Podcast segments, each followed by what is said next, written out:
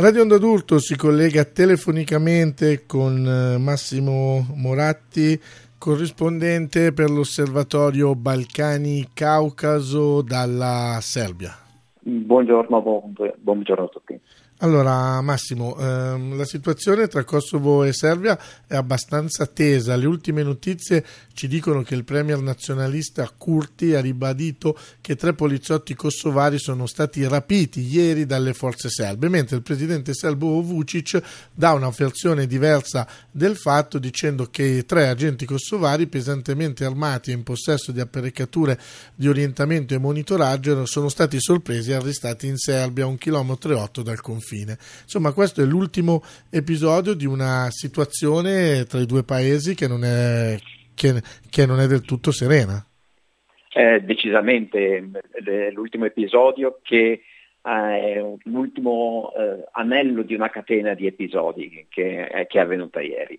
Inizialmente le notizie da parte serba dicevano che erano stati arrestati, arrestati tre eh, membri delle forze speciali del Kosovo nella Serbia centrale e questi erano armati fino ai denti e quindi si ipotizzava che appunto fosse di mezzo il rischio di un attacco terroristico.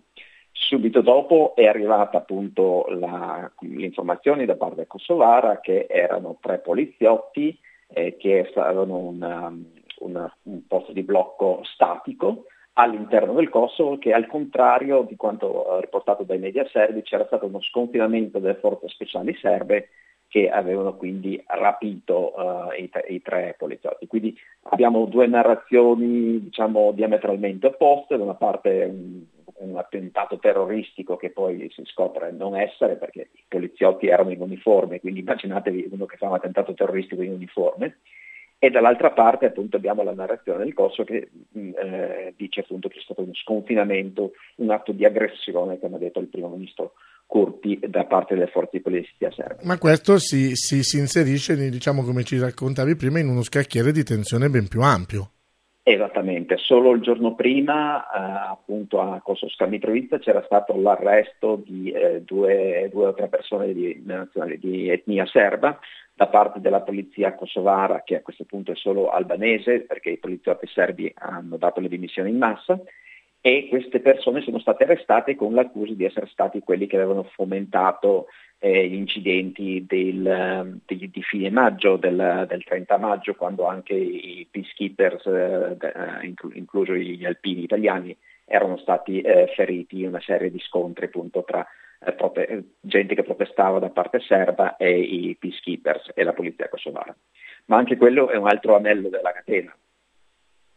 perché eh, quel momento si era proprio trattato di, eh, è stato un atto di forza da parte delle autorità kosovare di Pristina di insediare i sindaci eh, nelle quattro municipalità del nord, quindi municipalità a maggioranza serba, sindaci che sono stati eletti con meno del 3% dei, dei voti, eh, perché appunto i serbi hanno boicottato in massa, in massa le elezioni municipali. Ecco, ma eh, perché c'è questa situazione di tensione?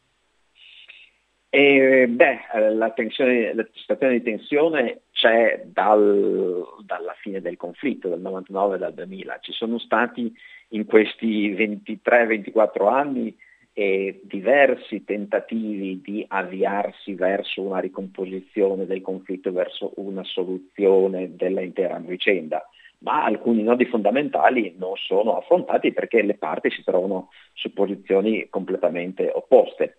Il Kosovo dichiarò uh, l'indipendenza unilateralmente, quindi senza l'approvazione della Serbia, Serbia nel 2008. La Serbia ha sempre rivendicato uh, almeno il nord del Kosovo, se non tutto il, territorio del Kosovo, quindi non ha mai riconosciuto questa dichiarazione unilaterale di indipendenza. In questi anni ci sono stati tanti tentativi e alcuni che stavano andando avanti, come l'accordo di Bruxelles del 2013, quando le varie parti stavano cercando appunto di eh, in qualche modo di eh, ritrovare una soluzione alla questione. Soluzione che appunto prevedeva un'autonomia delle municipalità serbe nel Kosovo eh, e la, loro, eh, la creazione di una comunità o associazione delle municipalità serbe. questo era stato riconosciuto nel 2013 e questo è il famoso accordo di Bruxelles. E in cambio insomma, si prometteva che in qualche modo la Serbia non avrebbe più ostacolato il Kosovo nel suo processo di, eh, di, di, di ottenimento una sovranità internazionale. Purtroppo eh, siamo, stiamo assistendo a un progressivo degradarsi della situazione e quello che era stato ottenuto nel 2013 man mano sta avvenendo un po' mh, fatto a pezzi, pezzettino per pezzettino e quello che abbiamo visto ieri appunto è un, altro, un ultimo episodio in questo senso. Ecco, ehm, c'è il rischio che questa escalation possa portare a, una, a un asprimento della situazione? Ma eh, c'è comunque la presenza delle forze di pace, appunto la missione NATO KFOR che è presente in Kosovo. E l'esercito serbo in questi mesi è stato messo in stato di massima allerta un paio di volte, ma eh, non mi sento di escludere che si possa giungere ad un confronto in quel senso lì, perché appunto serve un confronto tra l'esercito serbo e la Nato. Per cui eh, possiamo, diciamo, mi sento di escludere anche appunto delle, delle sviluppi in, in, senso militare in questo senso, ma certamente eh, non si può escludere della violenza come già c'è stata in questi giorni eh, nel nord appunto tra il governo di Pristina che cerca di eh, stabilire la propria autorità e eh, la maggioranza della popolazione che eh, appunto rifiuta questa, questa, autori, questa, autorità di Pristina. Il governo di Pristina dice che eh, ci sono delle influenze da parte di Belgrado, cosa che non è difficile da credere perché comunque si sono visti dei gruppi che sono apparsi decisamente sospetti, ma la realtà è comunque che il nord del Kosovo eh, in tutti questi anni è stato veramente mh, poco integrato nel resto del Kosovo per dirla chiaramente, insomma, io non credo che ci sia stato un presidente del Kosovo che sia mai stato nel nord, perché semplicemente la situazione non, non lo permette.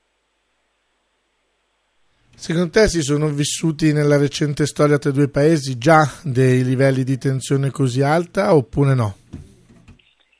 E, beh, c'è stato già nel 2000, oggi c'è stato appunto nel 2019 eh, episodi simili, quando appunto eh, le eh, autorità del Kosovo in seguito a discussioni e a tensioni avevano imposto un divieto all'entrata dell'intera merce serba in Kosovo e questa è una misura che è stata presa anche, anche ieri. Ma eh, se andiamo indietro negli anni, insomma sì, ci, ci, eh, andiamo, possiamo andare indietro al 2011 quando appunto ci fu, ci fu il, la discussione per il controllo dei valichi di frontiera, poi possiamo andare indietro al 2004 quando ci furono dei grossi scontri armati e ci, eh, vi fu appunto una, un altro esodo della popolazione serba che la, lasciarono il Kosovo. Quindi sono delle crisi ricorrenti anche perché, eh, diciamoci la verità, non c'è mai stato un accordo di pace vera e propria tra Kosovo e Serbia, perché un accordo di pace implicherebbe il riconoscimento, cosa che non è mai avvenuta. Massimo, grazie mille di essere stato con noi e a presto. Prego, buona giornata. Massimo Moratti dell'Osservatorio Balcani Caucaso.